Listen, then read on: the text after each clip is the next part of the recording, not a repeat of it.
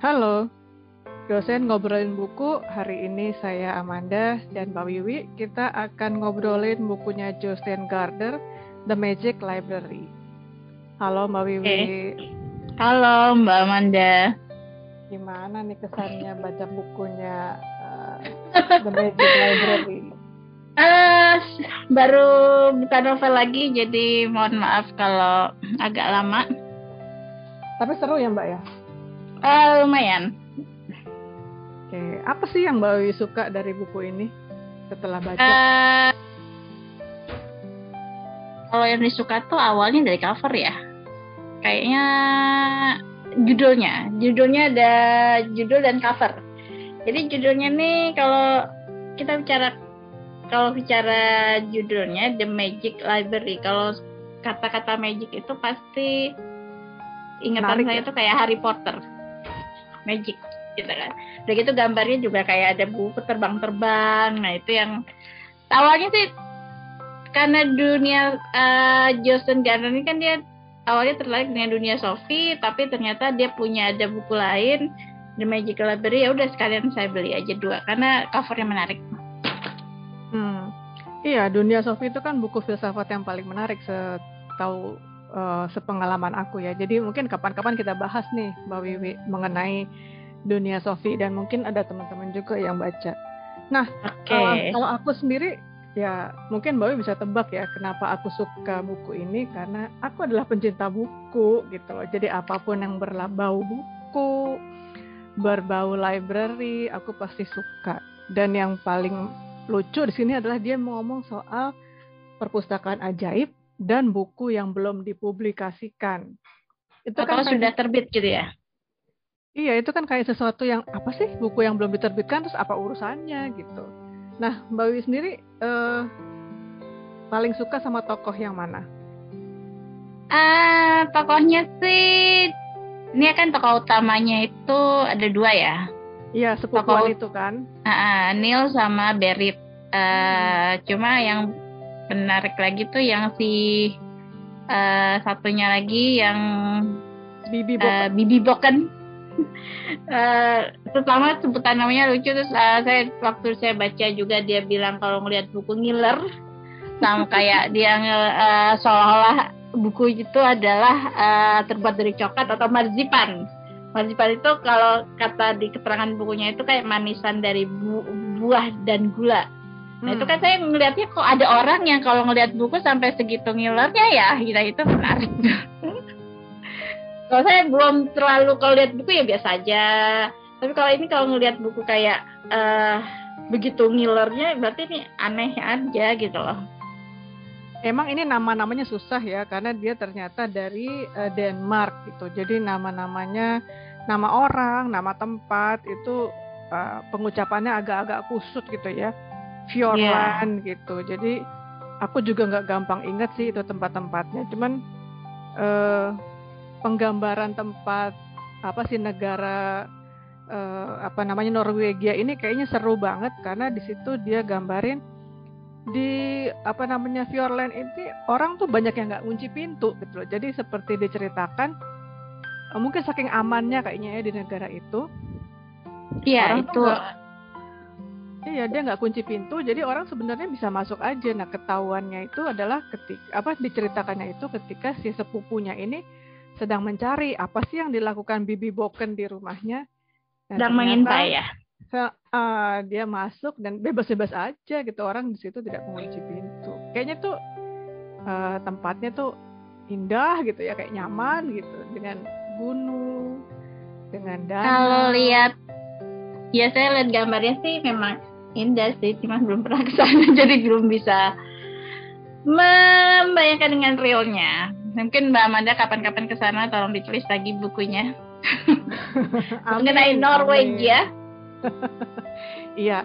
Nah, itu juga tuh yang suka bikin bikin aku suka baca buku tuh adalah karena eh, ketika kita baca walaupun nggak pernah datang belum pernah datang ke sana tapi bisa membawa pikiran tuh mengembara ke mana-mana kayak apa sih eh, tempatnya yang eh, buka jendela ada danau di depannya pemandangan indah dan sebagainya. Nah Mbak Wi masih ingat nggak itu mereka apa di dalam buku itu sebenarnya ada dua bagian besar gitu ya? Ada dua bab ya? Bukan dua bab, dua bagian besar. Jadi yang bagian, bagian. pertama itu ternyata dia ngomongin soal buku surat. Iya, buku surat mereka uh, kayak kita kalau kita kirim uh, agak jarak jauh gitu kan, berarti kita kirim surat ya. Kalau ini dia buku ya? Ya, jadi ternyata mereka tuh memilih untuk surat-suratnya pakai buku. Menurut aku sih jadi- boros. Berat kan ya ngirim-ngirimin buku. Makanya saya mikirnya tuh buku, tapi dikirim lah. Betul kan berarti kayak paket. Ngirimnya tuh kayak kayak paket gitu kan, bukan surat Iya. lagi tapi paket. Kenapa nggak dia kirim surat nanti dijilid aja gitu ya? Agak ribet gitu. Dan buku itu ternyata jadi inceran. Nah, Bibi ada kaitannya, ada kaitannya dengan buku yang belum dipublikasikan itu, Mbak Wi soalnya. Apakah Iya. itu? Nah, harus dibaca. Terus apa lagi Mbak Wi yang yang men- menarik? Eh, bagian keduanya itu ya, bagian kedua Hmm. itu tentang perpustakaan sih. Eh, berada di eh, di apa daerah apa Free eh, Fre- eh, Susah ya. Fragelan apa tuh VJAR Land. Eh, Nah. Terus ber- eh, ketemu sama Bibi Bokan yang akan mengungkapkan semua materi perpustakaan ajaib. Nah di situ mulai itu em, serunya di di situ. Ya, jadi Kalau yang pertama itu sih- tuh perpustakaan itu tuh bisa bisa kalau digambarkan tuh bisa bisa kayak menggambarkan dunia gitu kan ya digambarkan eh, di per daerah di Mesir dari buku yang Iya. zaman kapan sampai kapan itu tuh Kak, seandainya ada beneran arsip yang bisa eh, menyimpan apa buku dari tahun kap dari abad kapan itu tuh luar biasa banget sih cuman ya itu Makanya itu kayak buku ini kayak membuka imajinasi ya. Membayangkan ada suatu ruangan gede gitu kan. Diceritakannya Iya. itu kan bukan bukan gedung kan, tapi di bawah sebuah struktur gitu kan si perpustakaan apa ajaibnya itu. Begitu besar tapi tidak terlihat karena ternyata dia tempatnya di nah di struktur itu. Di sektor itu. Gitu. Dan ternyata yang ngincar buku itu bukan cuma Bibi Bokan ya. Ya. Jadi eh, ternyata dalam dunia perbukuan ada juga penjahatnya gitu ya. Nah, jadi ini ceritanya tuh eh, awalnya saya pikir ya eh, magic, tetapi lama-lama kayak detektif ya. Karena udah mulai dia menyelidiki Neil sama Barrett tuh menyelidiki tentang Bibi Boken dan sebagainya tuh kayak detektif, main detektifan gitu. Mm-mm. Kayak harus memecahkan misteri gitu ya. Iya, Oke. Aku eh, membaca buku ini agak merasa pinter sedikit, lebih pinter sedikit karena banyak istilah-istilah baru. Misalnya Mbak Wiwi ingat nggak ada yang istilah namanya inkunabula. ya itu di awal. Lalu Hmm, bibli apa beli apa bibli bibliotek. Eh, istilahnya itu kayak eh Apa ya?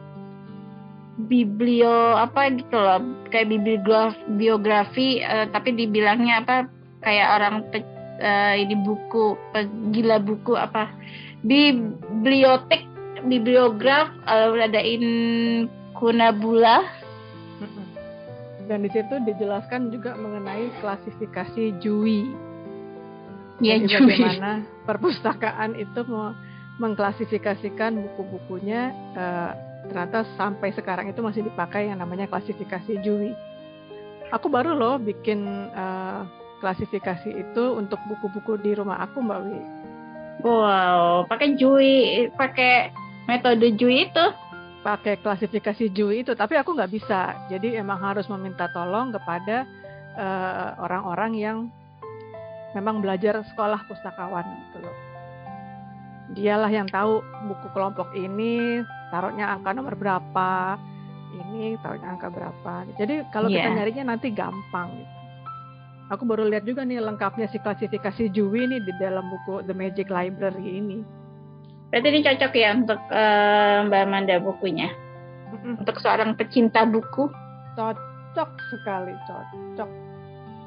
Kalau kalau Bu Amanda kan tertarik dengan buku ini ada kata-kata library. Kalau saya dulu ter, uh, awalnya tertarik kata-kata magicnya. Nah.